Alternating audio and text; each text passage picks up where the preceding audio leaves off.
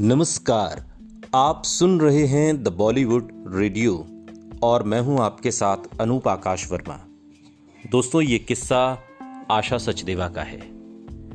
आशा सचदेवा वो एक्ट्रेस जो बड़ी ही तेज़ी के साथ फ़िल्मों में एक मुकाम को हासिल कर रही थी, लेकिन बी ग्रेट फ़िल्मों ने उनके करियर को पूरी तरीके से बर्बाद कर दिया। आशा सचदेवा बॉलीवुड की उन हीरोइनों में से एक थीं जिनकी खूबसूरती और एक्टिंग के सभी कायल थे। और साथ काम करने के सपने भी देखते थे। सत्तर के दशक में आशा सचदेवा काफ़ी मशहूर थी और उस दौर के हर पॉपुलर निर्देशक और एक्टर के साथ उन्होंने काम किया।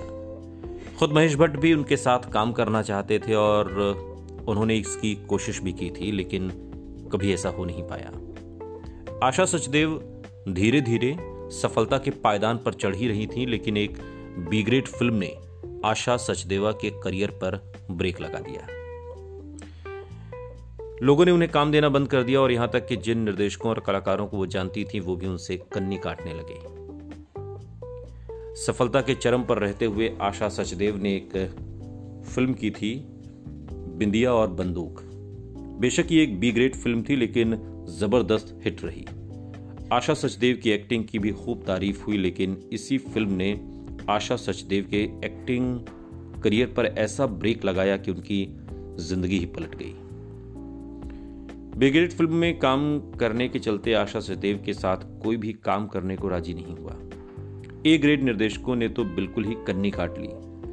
नतीजा यह हुआ कि आशा सचदेव के हाथ से कई बड़ी फ़िल्में निकल गई। इसके बाद न चाहते हुए भी आशा सचदेव को कम बजट वाली फ़िल्मों में काम करने के लिए मजबूर होना पड़ा। लीड हीरोइन के बजाय आशा सचदेव को सपोर्टिंग हीरोइन के किरदार मिलने लगे। किसी फ़िल्म में वो हीरोइन की बहन बनती तो किसी फ़िल्म में उनका साइड रोल ही होता। और आखिर देखते ही देखते वो कैरेक्टर रोल तक सिमट कर रह गई। रेखा की आई एक फ़िल्म, वो मैं नहीं, में लोगों ने आशा सचदेव को काफ़ी सराहा और उनके बोल्ड लुक की तारीफ़ भी की, लेकिन उसका भी उन्हें कोई खास फ़ायदा नहीं मिला। उसके कुछ सालों के बाद आशा सचदेव ने फ़िल्मों को हमेशा के लिए अलविदा कह दिया। आशा सचदेव को हमेशा ही इस बात का मलाल रहा कि उन्हें अच्छे किरदार निभाने को नहीं मिले। फ़िल्म इंडस्ट्री के लोगों तक ने उनसे मुँह मोड़ लिया।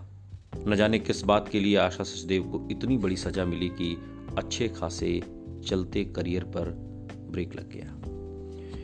यूँ तो आशा सचदेव ने कई किरदार निभाए हैं, लेकिन दो गाने जो उन पर फिल्माए गए, जो मुझे बहुत अच्छे लगते हैं, मुझे बहुत पसंद है। एक द बर्निंग ट्रेन का गाना है, और दूसरा है फ़िल्म प्रेम रोग का।